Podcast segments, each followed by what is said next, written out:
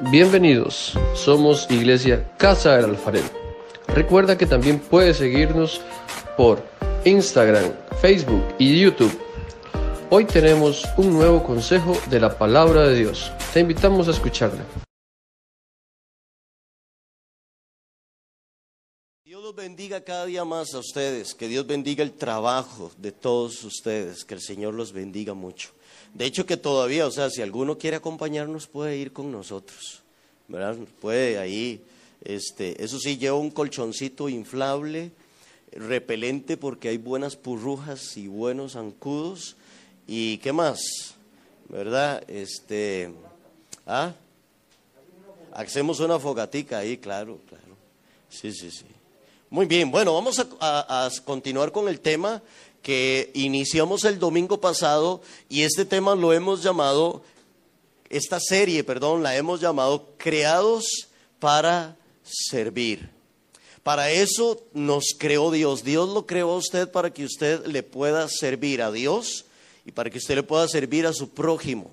La Biblia dice, Jesús dijo que el primer mandamiento, porque un hombre en una ocasión le preguntó a Jesús, que cuál era el principal mandamiento. Y Jesús redujo toda la Biblia en este mandamiento. Amarás al Señor tu Dios con todo tu corazón, con toda tu alma, con todas tus fuerzas y a tu prójimo como a ti mismo.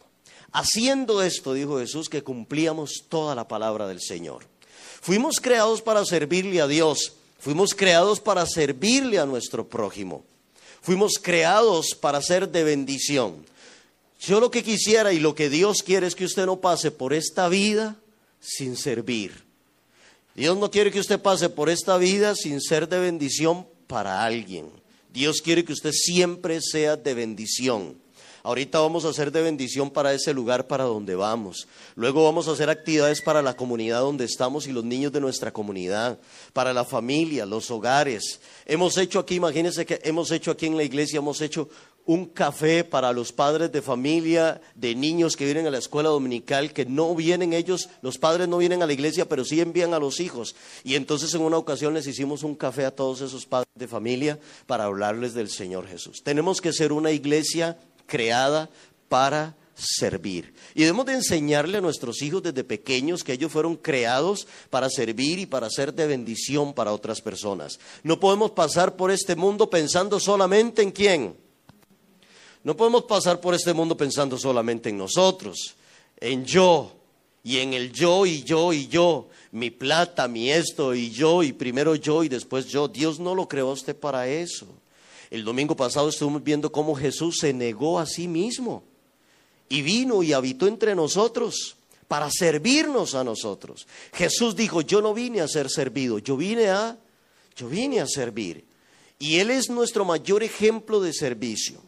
Pero hoy vamos a ver en esta serie, Creados para Servir, vamos a ver el tema, el dolor, mi mejor instrumento para servirle a Dios. Hay algo muy importante que Dios desea hacer en su vida y es usarlo, usarlo a usted. Le voy a hacer una pregunta. ¿Alguien en algún momento en la vida suya fue de bendición para usted que usted dijo, me acuerdo aquella persona. No sé, quizás alguien. Alguien que tal vez usted dice, me acuerdo aquella persona. Cuando yo estaba en una situación así, esa persona llegó y bendijo mi vida, no necesariamente con dinero, no necesariamente con comida, quizás con algunas palabras, con un abrazo, pero también pudo haber sido con dinero o con una comida, o no sé, en alguna situación. Me imagino que sí, me imagino que alguien en la vida suya se le ha acercado y ha sido de bendición para usted. ¿Verdad que eso se siente bien cuando uno sabe que tiene alguien ahí con quien uno puede contar? Bueno, Dios desea usarlo a usted para que usted sea de bendición para otras personas, que usted sea un instrumento en las manos de Dios. El primer punto que tenemos ahí, que es un pensamiento que usted tiene ahí, dice, Dios desea que usted sea de bendición para la vida de otras personas. Amén. Eso es lo que Dios desea. Decíamos el domingo pasado que todo lo que Dios creó tiene un, tiene un propósito, tiene un porqué. Qué rico cuando usted se acerca a un árbol de mangos, ¿verdad? Y puede arrancar un fruto, ¿verdad? Y usted dice, qué mango más rico, unas naranjas, o si usted se acerca a un piñal, ojalá una yuca y saca esa raíz de yuca, y usted dice, qué rico, ¿cierto? Ningún árbol, de, ningún árbol da el fruto para comérselo él mismo. ¿Ha visto usted eso? ¿Ha visto el árbol de mango comiéndose a sí mismo los mangos? No, eso usted no lo va a ver. Y porque Dios creó ese árbol para que de él cojan otras personas su fruto. Dios lo creó a usted también para que todo lo que usted tiene y todo lo que usted es, otras personas puedan ser beneficiadas y bendecidas por la persona que usted es y por lo que Dios le ha permitido tener a usted. Así que Dios llamó hace mucho tiempo a muchos hombres y a muchas mujeres en la Biblia para hacer de ellos grandes instrumentos de bendición. Pero Dios no ha dejado de, llamar a hombres y a mujeres. Dios sigue llamando hombres y mujeres en este siglo XXI para ser de bendición a otras personas. Él desea usarlo a usted. Usted de mucha bendición. Escúcheme, usted tiene mucho que darle a Dios. Y usted tiene mucho para darle a su prójimo. Mucho. Dios a usted le ha dado mucho. A cada uno de nosotros, anote esto que dice ahí. A cada uno de nosotros Dios nos ha dado, nos ha dado dones, virtudes, talentos, sabiduría e inteligencia.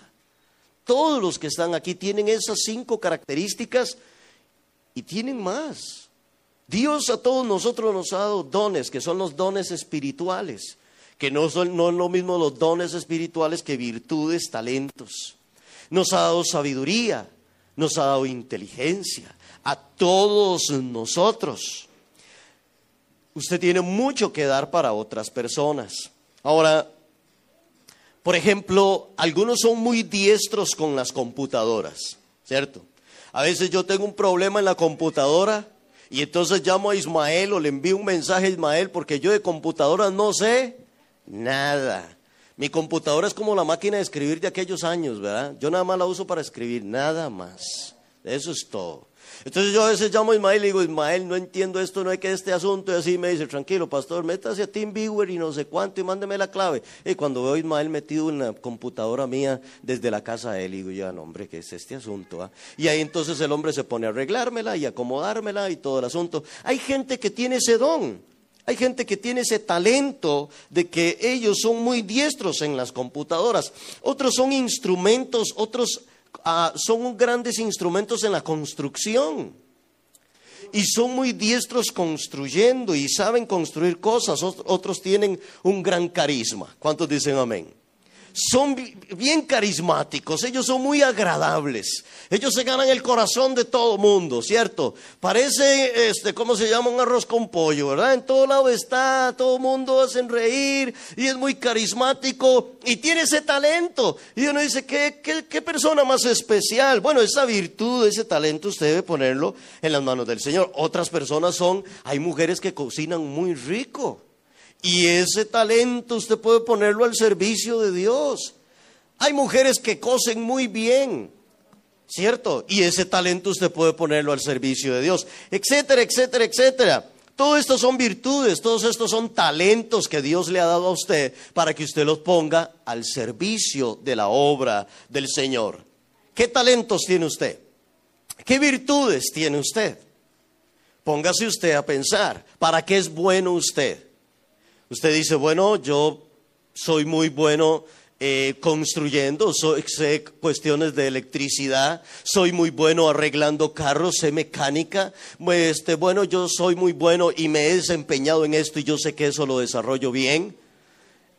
Todas esas virtudes y talentos que usted tiene, Dios se las dio.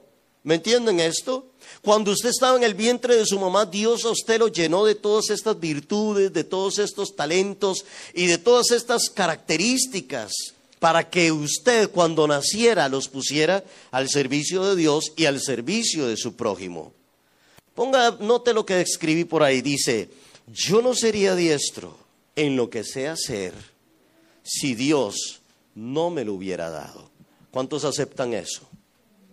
¿Aceptan eso? Lo que usted sabe hacer, la sabiduría y la inteligencia que usted tiene para hacer lo que hace, eso proviene de Dios. De lo contrario, usted no sería sabio, ni diestro, ni inteligente para desarrollarse en eso, en lo que usted, en lo que usted sabe. Amén. Ahora Dios nos ha dado también cosas materiales, un carro, una casa, y usted puede poner su casa para hacer una célula, para que allí mucha gente, vecinos suyos también conozcan del Señor. O usted puede decir, yo pongo mi carro, pastor, para ir a tal lado, para hacer esto, para hacer lo otro. Son cosas, debemos de entender que son cosas que no son de nosotros. Yo le contaba a ustedes en una ocasión que mi suegro me decía a mí, porque mi suegro iba antes a un grupo de alcohólicos anónimos, y mi suegro me decía a mí que él tenía un compañero en el grupo que llegaba en un carro último modelo lindísimo, y mi suegro era muy amigo de él, y mi suegro le decía, qué carro más bonito, ¿cuándo se lo compró? Y dice, no, es que ese carro es de mi papá. Ah, oí, yo no sabía, sí, sí. Y si un día esto lo voy a llevar a mi casa para que la conozca, es la casa de mi papá. Y lo llevó a la casa, era una casa grandísima. Y dice mi suegro que él decía, el papá, este muchacho tiene plata. Pero este muchacho lo que le decía era que el carro que él tenía, la casa que él tenía, la empresa que él tenía, el dinero que él tenía, todo era del papá de él, que era Dios. Este hombre había entendido que todo lo que él tenía no era de él, sino que él era un administrador de lo que Dios le había dado. Eso es lo que es usted y eso es lo que soy yo con lo que tenemos. Somos solamente administradores. Él es el dueño de todas las cosas y todo lo que usted tiene, lo que yo tengo, debemos de ponerlo a su servicio. Y decirle al Señor, Señor, aquí está, esto es suyo, no es mío. Así que lo que usted quiera hacer. Ahora, todas estas virtudes y todos estos talentos dados por Dios no son solo para que usted pueda enfrentar la vida, ¿cierto? Porque muchos de ustedes son constructores, otros de ustedes tienen su propio negocio, y con eso ustedes trabajan fuerte, otros tienen estudios, universidad, trabajan en una empresa y todo eso ustedes lo usan para comprarse en su ropita, ¿cierto o no? Todo eso ustedes lo usan para comprar alimentos, para comprar este comidita y ponerla en la mesa de su casa. Todo eso usted lo usa para pagar la luz, el agua, el teléfono. Dios le ha dado a usted ese trabajo y Dios le ha dado a usted todas esas virtudes para que usted pueda salir adelante en la vida, pero no solo para eso sino para que también usted lo ponga al servicio de Dios y para que usted lo ponga al servicio de su prójimo, de tal manera que también lo que Dios a usted le ha dado pueda ser de bendición también para otras personas. ¿Estamos de acuerdo con esto? No es solo para acaparar yo, y esto es mío, y esto es mío, y esto es mío, y esto es mío, y tal vez su vecino está necesitando que usted le lleve una bolsita de arroz.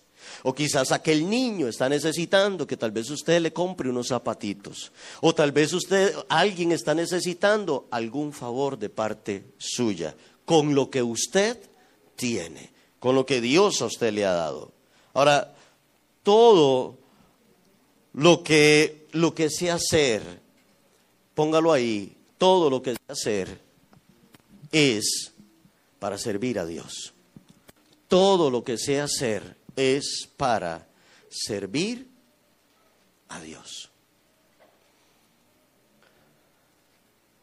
Qué lindo es eso. Porque así como todas las partes de su cuerpo no son iguales, todas las partes de su cuerpo no son iguales, pero todas las partes de su cuerpo son importantes en su cuerpo, ¿cierto o no? Aún una pestaña que es tan pequeñita es muy importante en el cuerpo suyo un dedo, la oreja, su ojo, su pierna, su brazo. Es importante en el cuerpo suyo. ¿Estamos de acuerdo? Me han dicho, no lo sé, pero me han dicho que si nosotros no tuviéramos el dedo gordo del pie, me han dicho que perderíamos el equilibrio y es muy probable que nos estemos cayendo. Solo porque le faltaría el dedo, ¿cómo se llama ese dedo? Nosotros lo conocemos como dedo gordo, ¿ah? Bueno, hay que se quede así. Entonces, nosotros, y dicen que si nos cortan el dedo gordo del pie, perderíamos el equilibrio y nos vamos a estar cayendo a cada rato. Ese dedo, que a veces usted dice, ay, quedó más feo.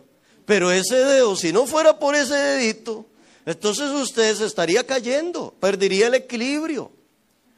Así como ese es importante, mire, y no todos los miembros del cuerpo son iguales, así todos nosotros no somos iguales. ¿Cuántos dicen amén? El carácter suyo no es el mismo carácter de la otra persona. Su temperamento no es el mismo de la otra persona. Lo que usted sabe hacer no es lo mismo que sabe hacer el otro. Usted sabe que en el mundo solamente existieran árboles de, mango, todos, todos, todos en el mundo, no existirían de naranjas, de cas, no existirían ningún otro solo de mango. ¿Cómo estaríamos? Estaríamos empachados de estar comiendo mango, fresco de mango, fruta de mango. Y usted llega a la heladería y le dice helados con mango, ¿cierto? Y todo es de mango. Y usted dice, ah, no, ya estoy empachado de estar comiendo mango. Dios hizo una diversidad y Dios hizo todo diferente. Así que cada uno de ustedes tiene algo diferente que aportar para la obra de Dios. Amén. No podemos compararnos unos con otros. Leamos Éxodo capítulo 35. Éxodo 35, 30.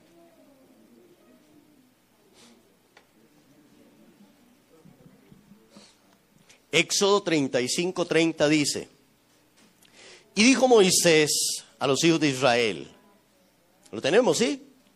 Y dijo Moisés a los hijos de Israel, mirad, Jehová ha nombrado a Besaleel, hijo de Uri, hijo de Ur, de la tribu de Judá, y lo ha llenado, vea lo que dice, y lo ha llenado del Espíritu de Dios en sabiduría, en inteligencia, en ciencia y en toda arte ¿Y dice para qué? Para proyectar diseños, para trabajar en oro, en plata y en bronce, y en la talla de piedras de engaste, y en obra de madera, para trabajar en toda labor ingeniosa. Verso 34. Y ha puesto en su corazón el que pueda enseñar. Así, así él como Aholiab, hijo de a Gisamac de la tribu de Dan. Y los ha llenado de sabiduría de corazón para que hagan la obra de arte y de invención y de bordado en azul, en púrpura, en carmesí, en lino fino y en telar, para que hagan toda labor e, e inventen todo diseño. Vea qué lindo. El pueblo de Israel estaba en el desierto habían salido de la esclavitud de Egipto y ya era momento de que ellos construyeran el tabernáculo. El tabernáculo era una tienda donde entraba el sacerdote a ofrecer sacrificios a Dios y adoración a Dios. Era tiempo entonces de construir el tabernáculo. El tabernáculo era desarmable para que ellos pudieran desarmarlo en el desierto y seguir caminando y luego lo volvían a armar y lo desarmaban y lo armaban.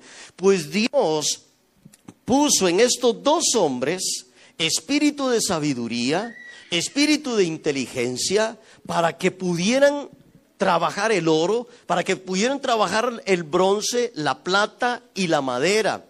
Y les dio inteligencia para que diseñaran e inventaran cosas para poder construir el templo en aquel momento.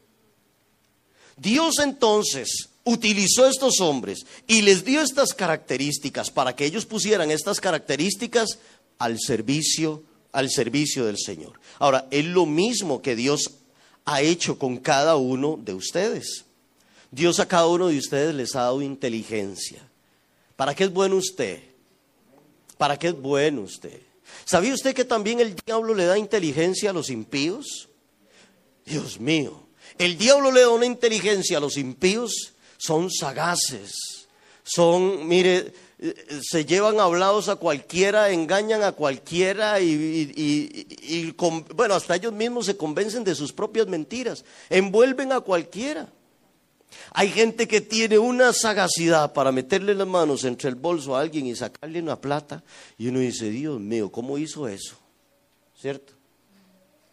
Dios a usted, ahora cuando usted está en Cristo, Dios a usted le ha dado una sabiduría y una inteligencia para que usted la desarrolle y la ponga al servicio de las manos del Señor.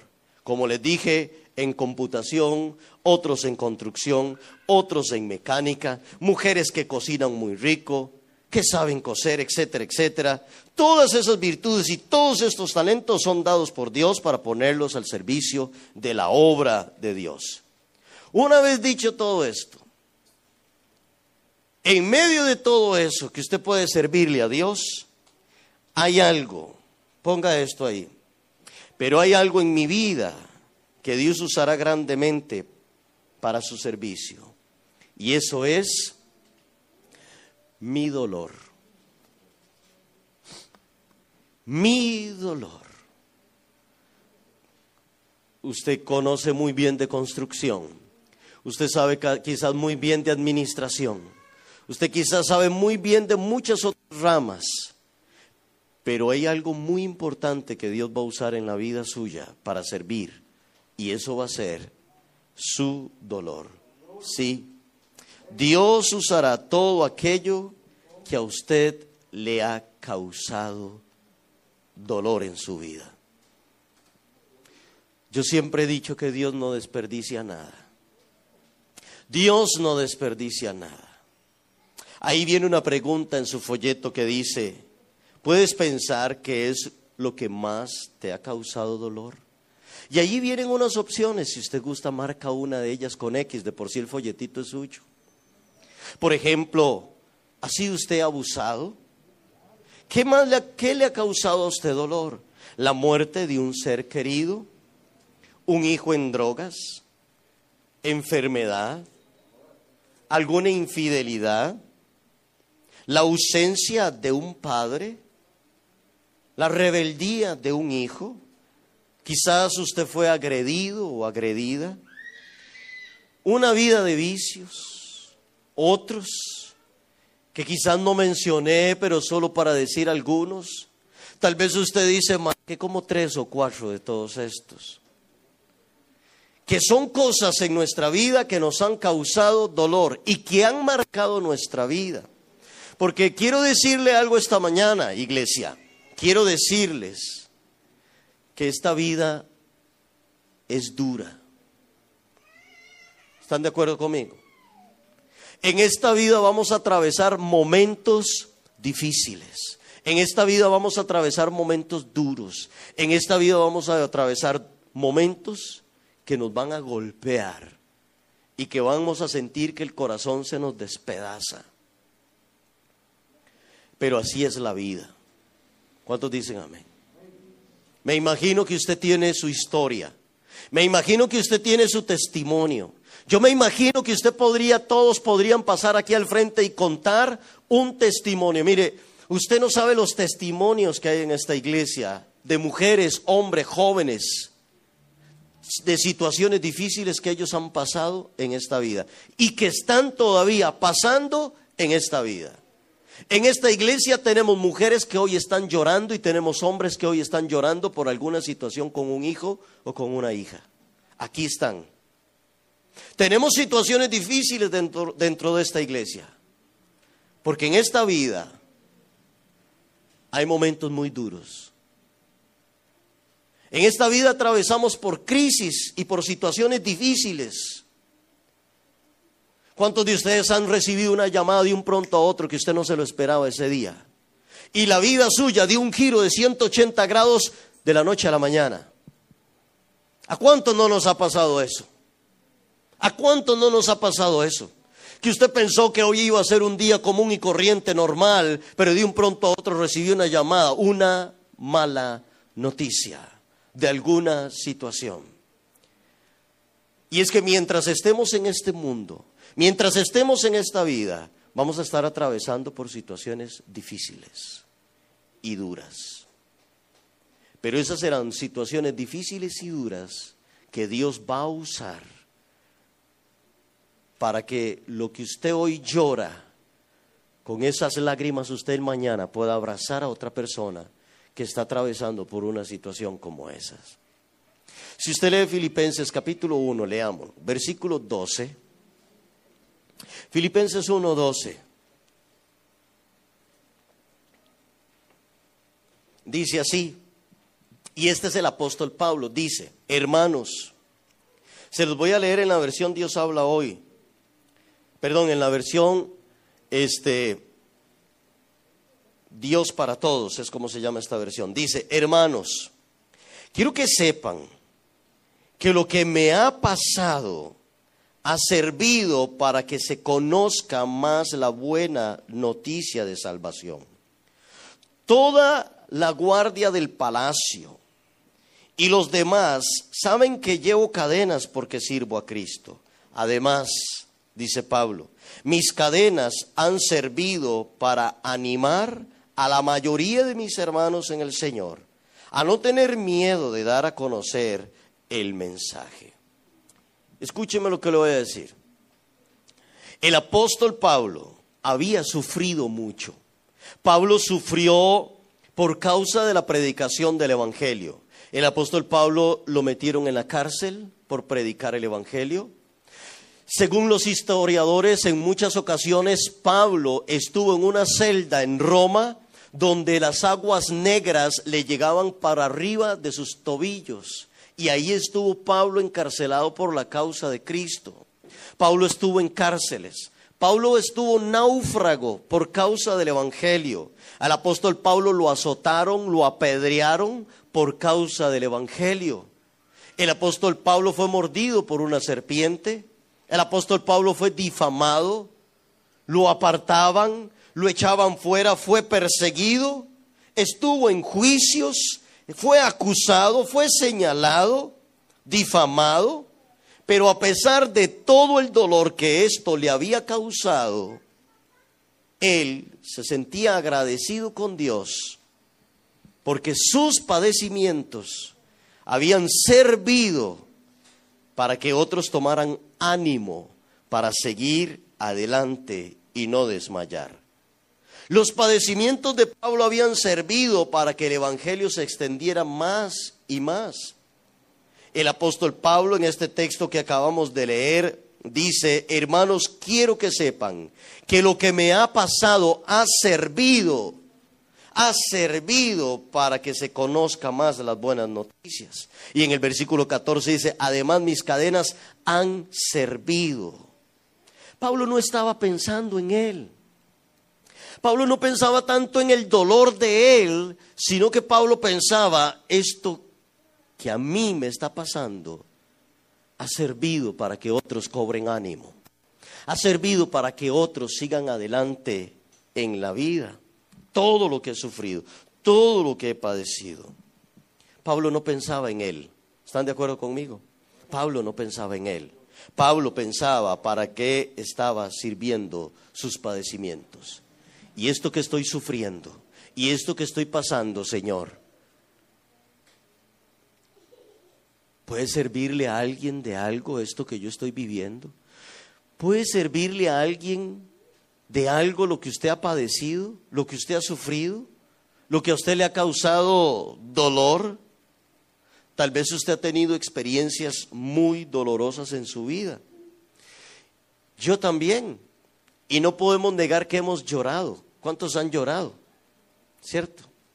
Y no podemos negar que, que, no hemos llorado. No podemos negar que hemos sufrido. No podemos negar que, que nuestro corazón se, sentimos que se nos ha despedazado y que se nos ha partido nuestro corazón por alguna situación que hemos atravesado.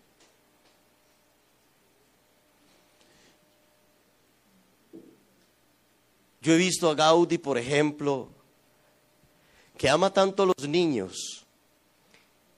Y cuando nosotros Dios nos dio la oportunidad y estuvimos en México por dos meses y estuvimos viviendo allá ese tiempo, si algo le llamaba la atención a Gaudí eran los niños. Los niños de esa comunidad eran de padres drogadictos y alcohólicos. Y Gaudí se identificaba mucho con ellos porque la infancia de Gaudí fue una infancia muy dura, con un padre alcohólico, sin un papá. Gaudí salía corriendo y se metía debajo de la cama cuando oía que venía el papá. Hoy ya Gaudí es una mujer adulta y ella se identificaba con esos niños. Anoche yo le decía a Gaudí, Gaudí, ¿qué dolor pondría usted para servirle a Dios? ¿Qué dolor en la vida suya? Que le ha marcado a usted en su vida pondría usted en las manos del Señor para poder servirle a otras personas? Y hablábamos casualmente de eso. Y yo le dije, usted puede ponerle al servicio a Dios su mala experiencia de niña. Cuando usted tuvo ese papá que fue un papá alcohólico, un padre ausente. Y me llamaba mucho la atención porque estas niñas allá, pues por la situación en la que vivían, usted, ellos se le acercaban y usted los abrazaba y se le veían todos los piojos donde les estaban caminando por la cabeza. Y Gaudí las abrazaba así todo. Y yo los abrazaba a estas niñas. Y, después ya Gaudí decía, me pica la cabeza, Jerry. Yo no sé si es un asunto ya como por, por revíseme a ver si ya tengo piojos yo también, ¿verdad? Y es una situación donde uno dice, mi dolor, lo que yo viví o lo que yo estoy viviendo, puedo ponerlo al servicio de Dios. ¿Cuántos dicen amén? Dios no desperdicia nada. Yo espero que usted no esté pasando un dolor en vano. Yo no espero que usted esté pasando un sufrimiento en vano, sino que usted lo pueda poner al servicio de Dios. La pregunta es, es esta, porque usted, eh, hermano y hermana, eh, la pregunta es, ¿qué va a hacer con esas experiencias que te han causado dolor? ¿Qué va a hacer con ellas? ¿Qué va a hacer usted con esas experiencias que le han causado dolor? ¿Qué va a hacer? ¿Qué va a hacer con ellas? Hay dos cosas que usted puede hacer con ellas. Anótelas ahí. Número uno, ahogarse en ellas y estancar su vida ahí. O número dos, ponerlas al servicio de Dios. Usted es quien decide. Usted es quien decide qué va a hacer con esas situaciones que le han causado dolor. Uno, ahogarse en ellas y estancar su vida ahí. O dos, ponerlas al servicio del Señor. Mire, yo le voy a dar un consejo. Deje que Dios aproveche tus duras experiencias de la vida. Deje que Dios sea quien saque provecho de esos momentos duros que usted ha atravesado en la vida suya. ¿Fue usted abusada de niña? Usted no puede quedarse ahogada, metida ahí en ese pasado. Es cierto que duele, pero ¿qué le parece si eso usted lo agarra y lo toma para servirle a Dios? ayudando a otras mujeres que también fueron abusadas de niña. Y contarle a ellas cómo usted salió adelante y cómo Dios ha fortalecido su vida y cómo Dios ha traído paz a la vida suya. ¿Es hoy usted un hombre que tuvo un padre ausente? ¿Que nunca tuvo un papá que fuera un ejemplo para la vida suya y hoy ya usted está grande? ¿Qué le parece si usted toma eso que lo marcó y que le ha causado dolor y lo pone al servicio de Dios para ayudar a otros hombres o a otras mujeres para salir adelante en la vida suya? Tenemos este pensamiento que dice, ¿y cuál de las dos opciones va a tomar? ¿Cuál opción va a tomar usted? ¿Ahogarse en el dolor y estancar su vida ahí? o tomar su dolor y ponerlo al servicio de Dios. Escúchenme lo que les voy a decir. Aquí en esta iglesia, en esta iglesia, tenemos hombres y mujeres que cuando niños fueron abandonados por sus padres. Aquí están, en esta iglesia. Tenemos hombres y mujeres, personas que cuando niños tuvieron padres alcohólicos. Aquí están. Aquí están en esta iglesia. En esta iglesia tenemos mujeres que han pasado por la dura experiencia de una infidelidad y hoy su esposo está con otra mujer. Aquí tenemos a esas mujeres en esta iglesia. Aquí hay jóvenes que han vivido el divorcio de sus padres. Tenemos niños aquí en esta iglesia que han vivido el divorcio de sus padres. Aquí están en esta iglesia. Aquí hay hombres a quienes Dios ha rescatado de las drogas. Aquí están, que dormían en cartones, que dormían en potreros, que duraban un mes sin bañarse. Aquí están, en esta iglesia están.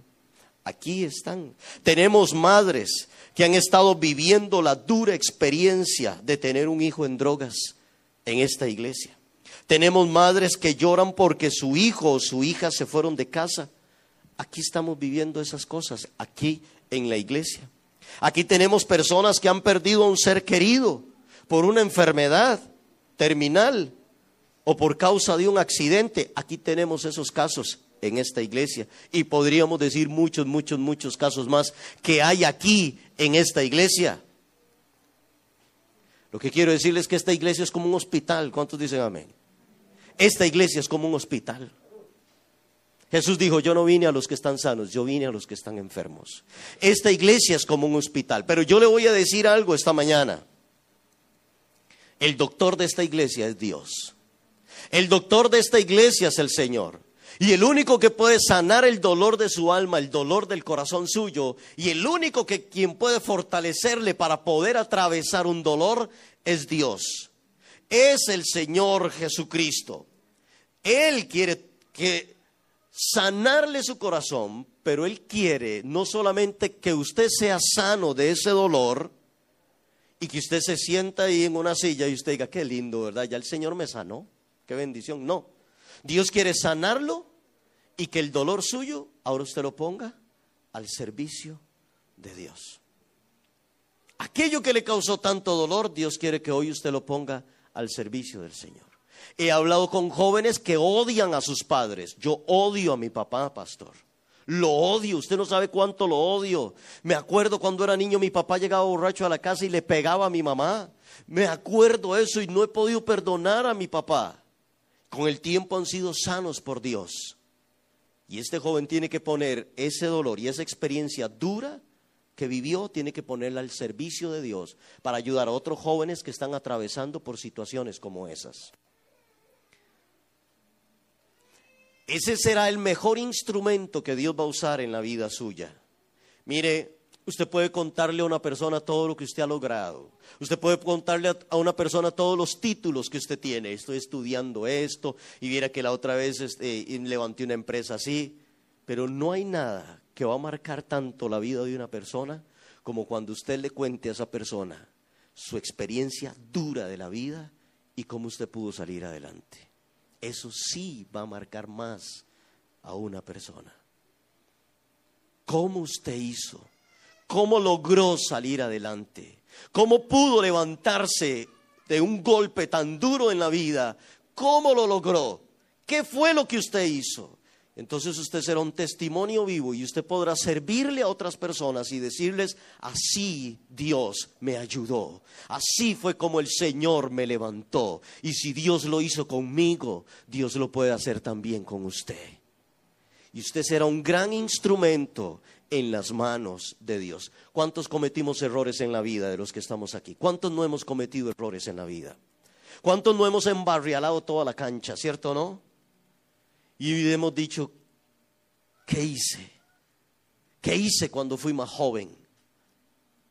Me metí en drogas, en alcoholismo, le fui infiel a mi esposa, hice esto, fui rebelde con mis padres. Mire, todo eso que usted hizo en el pasado todas esas metidas de patas que usted se pegó en el pasado, Dios puede agarrar todo eso y ponerlo al servicio de Él.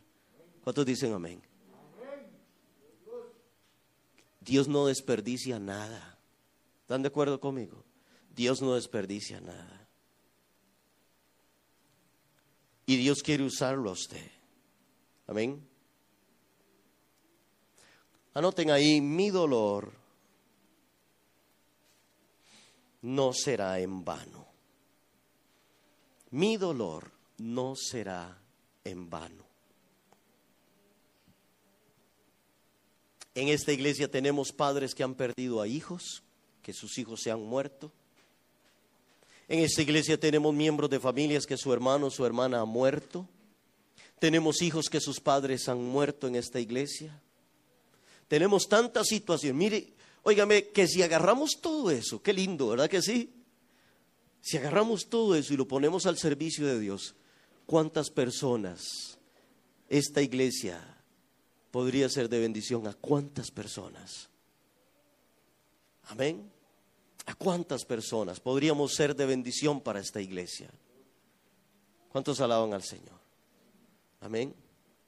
Eso es lindo. Eso es maravilloso. ¿Se acuerdan cuando hubo una inundación? ¿Cómo se llama en este lugar? Que hubo una inundación eh, en Upala, gracias, yo no sé quién dijo. En Upala, ¿se acuerdan la inundación que hubo en Upala? Una inundación increíble. ¿Perdón? Sí, todo, casi todo Upala se inundó. Al tiempo, Gaudí y yo fuimos a Upala con un grupo. Llevamos comidas, llevamos otras cosas a Upala. Fuimos en una microbús con un grupo. Fuimos a una iglesia. Dormimos, como decir, eh, así en el salón de toda la iglesia y todos los hermanos con camas inflables. Y ahí dormimos, ahí comimos, ahí nos quedamos. En una ocasión los hermanos dijeron, vamos al río, vámonos a bañarnos al río. O vamos a ver el río. Pues no fuimos. Pero yo le voy a decir esto. Cuando yo iba para Opala, yo le decía a Gauti, yo no sé qué hubiera hacer yo Opala. No es que un montón de gente va para Opala, éramos como 15. ¿Qué hubiera hacer yo Opala? Yo iba a todo el mundo.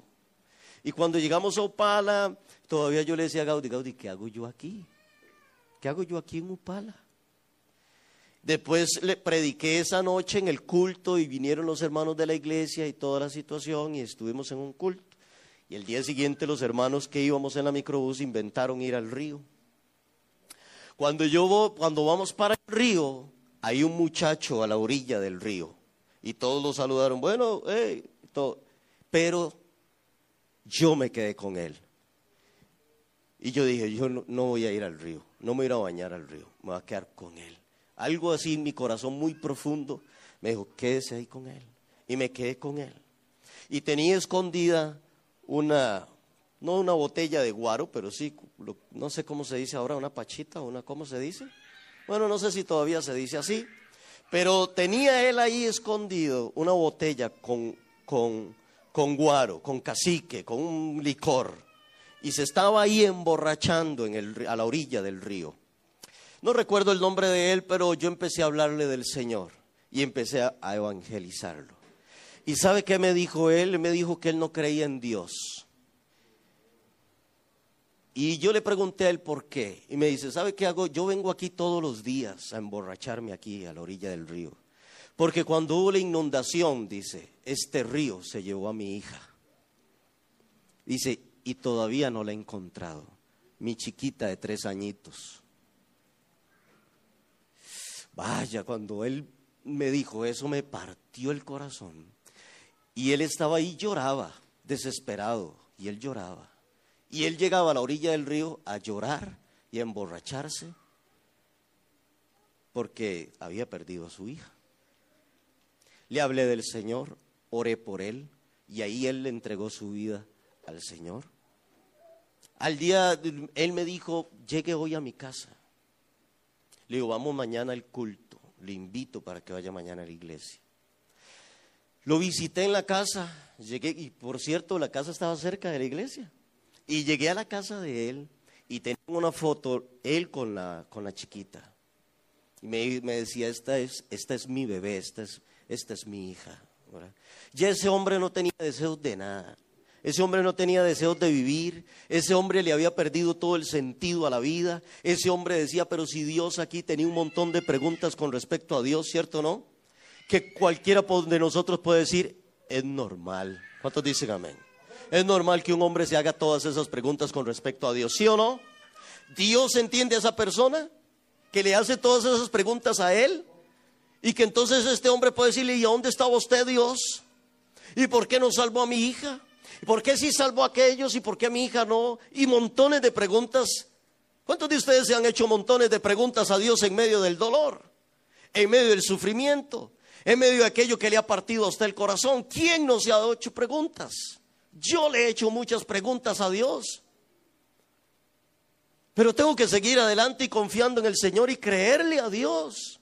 ¿O que me ahogo ahí en la tristeza? y no sigo adelante en la vida. Este hombre llegó al día siguiente a la iglesia y sí asistió al culto. Otra vez oré por él. Antes de venir me hablé otra vez con él. Y hasta la fecha eso, desde esa inundación y hoy no lo he vuelto saber nada más de él. Pero entendí para qué me llevó Dios a Opala, ¿cierto? Al final entendí.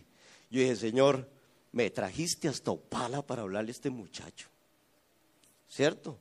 Me trajiste hasta Opala, Señor, para hablarle a este muchacho. Por eso cuando hayan misiones así de ir a otros lugares, vaya. Ustedes no saben que Dios lo puede usar a usted. Para orar por un niño, para darle consejo a una mujer, para, no sé, algo. Pero usted tiene que tomar el dolor suyo y ponerlo al servicio de las manos del Señor. ¿Cuántos dicen amén? Mire, ¿quién puede entender a una persona que está perdiendo a un ser querido por una enfermedad terminal? Sino aquella persona que ha perdido a un ser querido por una enfermedad terminal. ¿Quién puede entender a una madre que tiene un hijo en drogas, sino aquella madre que está en Cristo y que también tiene un hijo metido en drogas. ¿Quién puede entender a una mujer que está atravesando una infidelidad, sino aquella mujer que ya ha atravesado una infidelidad? Usted es un gran instrumento en las manos de Dios. Usted tiene mucho que darle al Señor. Usted tiene mucho para qué servirle al Señor. ¿Qué va a hacer con el dolor? ¿Qué va a hacer con lo que le ha causado dolor en la vida suya? ¿Se va a hundir? Y va a decir, yo aquí yo no voy a hacer nada, yo no puedo servir. ¿Cómo que no puedes servirle a Dios? Hoy eres una gran mujer con grandes experiencias. Hoy eres un gran hombre con grandes experiencias para ponerlos al servicio del Señor y ponerlo al servicio de su prójimo.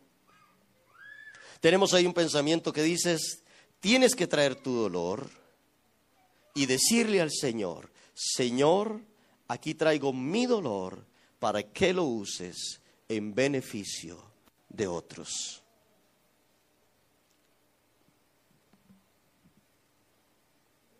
Usted no puede pasar toda la vida ahogándose en su dolor.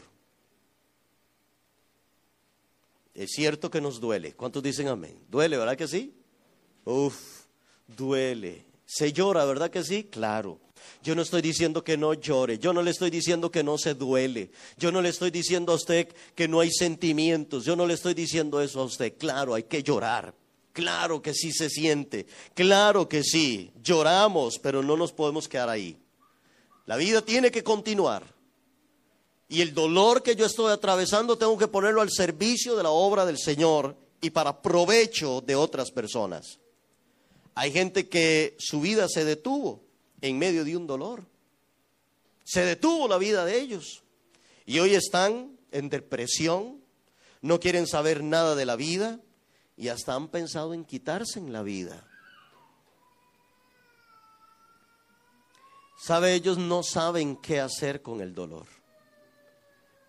pero usted sí sabe cómo ayudar a esta persona a qué hacer con ese dolor. Y usted tiene que traer a estas personas a los pies del Señor. Último pensamiento, déjese usar por Dios. Y el último espacio que tenemos ahí es, mi dolor es el mejor instrumento en las manos de Dios.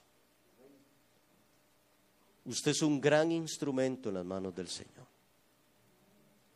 Amén. ¿Es usted muy diestro en computadoras? ¿Es usted muy diestro haciendo comidas? ¿Es usted muy diestro inventando cosas, ingeniando? Todo eso póngalo al servicio del Señor. Pero lo que más va a usar Dios en la vida suya va a ser el dolor. Esos momentos duros que hemos atravesado esos momentos difíciles que hemos atravesado. Hoy seguramente muchos de ustedes tienen muchas preguntas que le hacen a Dios. ¿cierto? Usted no puede escoger el dolor, ¿verdad que no? Usted no puede escoger en la vida qué quiere usted que le cause un dolor. Usted no lo puede escoger, eso le viene a usted. Pero usted sí puede escoger qué hacer con ese dolor. ¿Cierto? Usted no eligió el dolor. El dolor le llegó a la vida suya, el golpe le llegó a su vida. Nadie de los que están aquí lo escogemos. Pero usted sí puede decidir qué hacer con ese dolor. Póngalo al servicio de Dios. Póngalo al servicio del Señor. Que no sea en vano. ¿Qué le parece si oramos y hablamos con el Señor? Padre Santo que estás en los cielos. Dígale el Señor, nunca creí decirte lo que te voy a decir, Señor. Dígale, Señor, nunca pensé que le iba a decir esto que te voy a decir. Pero quiero darte gracias por el dolor. Ahí donde usted está, cierre sus ojos. Y dígale eso al Señor, dígale, Señor, gracias no imaginé decirte esto, pero gracias. Gracias por el dolor que me han causado los golpes de la vida, porque hoy he entendido que con ese dolor puedo servirte. Hoy he entendido, Señor, que tú no desperdicias nada. Mi corazón llora, mi alma y mi espíritu están despedazados por causa del dolor y de lo que he estado viviendo. Pero quiero ponerlo, Señor, a tu servicio. Tengo muchas preguntas, dígale el Señor. ¿Cuánto aprendemos, iglesia? Cierre sus ojos. ¿Cuánto aprendemos de la vida de Job y de lo que él atravesó? ¿Cuántos de ustedes reciben fortaleza cuando leen en las páginas de la Biblia? el sufrimiento de Job y el dolor de Job y cómo Dios lo sacó adelante. ¿Cuántos de nosotros no hemos recibido fortaleza? Y esa historia nos llena a nosotros y nos impulsa a seguir adelante. ¿Sabe? Usted tiene una historia también. Usted tiene una historia como hijo, usted tiene una historia como mamá, usted tiene una historia como padre, usted tiene una historia como hermano, como hermana. Usted tiene una historia también. Usted puede decir el día de mañana, yo atravesé esto. Y yo puedo entenderlo a usted por lo que usted está atravesando. Yo sé lo que es perder a un ser querido. Yo sé lo que es perder un matrimonio. Yo sé lo que es ver a mis padres divorciarse. Yo sé lo que es perder. Yo sé lo que es tener una enfermedad. Yo sé lo que es estar en la droga. Yo sé lo que es tener un padre alcohólico. Yo sé lo que es tener un padre ausente. Usted puede decirle a una persona, quiero ayudarlo. Déjeme ayudarlo. Déjeme ayudarlo con el dolor que la vida me ha causado. Dígale al Señor que mi dolor sea un instrumento, Dios. Que esta experiencia dura de la vida, Señor, sea un instrumento en las manos tuyas, Señor. En el nombre de Jesús. Señor, quiero que uses a esta iglesia. Queremos llevar esperanza. Queremos llevar, Señor, un abrazo. Queremos llevar, Señor, amor a aquellas personas que se sienten hundidas, que se sienten, Señor, en una situación difícil. Dígale, Señor, gracias. Me ha dolido mucho, Dios. Pero ¿qué voy a hacer con este dolor? ¿Qué va a hacer usted con ese dolor? ¿Qué va a hacer usted con esa situación que está atravesando? Tienes que hacer algo. Usted tiene que hacer algo. Le recomiendo que lo ponga al servicio de Dios. Dígale, Señor, aunque no entiendo, hoy no entiendo nada. Hoy no entiendo nada de lo que he atravesado. Hoy no entiendo nada, Dios. Pero yo sé que tú sacarás provecho de todas esas cosas, Dios. Quiero ser un instrumento tuyo, Dios. Tú no me sanaste solamente, Dios, para, para que yo esté ahí sentado en una silla. El Señor ha sanado y quiere sanar tu corazón y hacer una obra linda en la vida suya para que usted sea un instrumento en las manos de Dios. Dios quiere levantarlo. Dios quiere hacer de usted una mujer y un hombre y un joven usado por Él. Dígale, Señor, en el nombre de Jesús. Te adoramos, te exaltamos, Señor. Pongo este dolor en tus manos. Pongo esta aflicción, Señor, en las manos tuyas, Dios. Yo no escogí el dolor, dígale al Señor. Yo no escogí el dolor.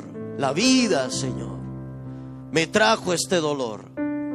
Pero sí puedo escoger qué hacer con este dolor. Sí puedo escoger qué hacer con él.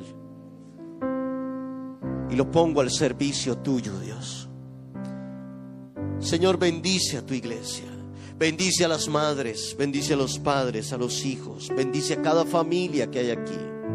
Bendice sus vidas, sus hogares. En el nombre de Jesús.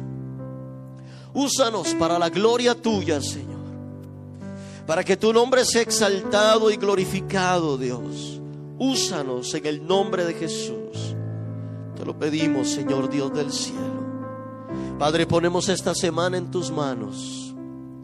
Te pedimos, Señor, que tú nos guardes esta semana, que nos libres de todo mal. Dígale, Señor, bendice a mis hijos esta semana. Bendice a mi padre, a mi madre en esta semana. Bendice mi trabajo, dígale a Dios, líbrame del peligro del mal. Guárdame, Señor, de los ladrones, del asesino. Guárdame de accidentes. Líbrame, Señor, en el nombre de Jesús. Y te pido, Señor, que esta semana tú me uses. Por favor, te pido que me des la oportunidad de hablarle a alguien de ti, Señor. Te pido que me des la oportunidad, Señor, de poder hablarle a una persona esta semana de ti, Dios. Te pido, Señor, que esta semana me uses, hagas de mí un instrumento de bendición para otros. En el nombre de Jesús te lo pedimos, Señor Dios del cielo. Te damos gracias por tu bendición. Bendice a tu iglesia. Gracias por esta iglesia tan linda, Señor. Que nos esforzamos por ayudar a nuestro prójimo. Que nos esforzamos, Señor, a sacar un poco de lo mucho que tú nos das para ser de bendición para otros. No queremos ser una iglesia mezquina, no queremos ser una iglesia con avaricia, queremos ser una iglesia que da, que se despoja, que bendice a otras iglesias, que bendice a niños, que bendice familias. Esa es la iglesia que tú quieres que seamos y esa es la iglesia que nos estamos esforzando por ser, Señor. En el nombre de Jesús te damos gracias, Dios eterno. Gracias, Señor. Amén y amén. Gracias, Jesús. Hermanos, los martes tenemos culto a las 7. Le invito para que venga a orar. Y también si usted va a entrar a la clase que iniciamos este miércoles, entonces puede acercarse, anotarse y con dos mil colones, que es lo que cuesta el folleto aproximadamente, entren en esas clases, entren en esas clases, no lo piense. Dios les bendiga, salúdense por favor unos a otros y que la paz de Dios esté con ustedes. Nos vemos el martes a las 7 de la noche. Ponga su dolor al servicio del Señor. Bendiciones.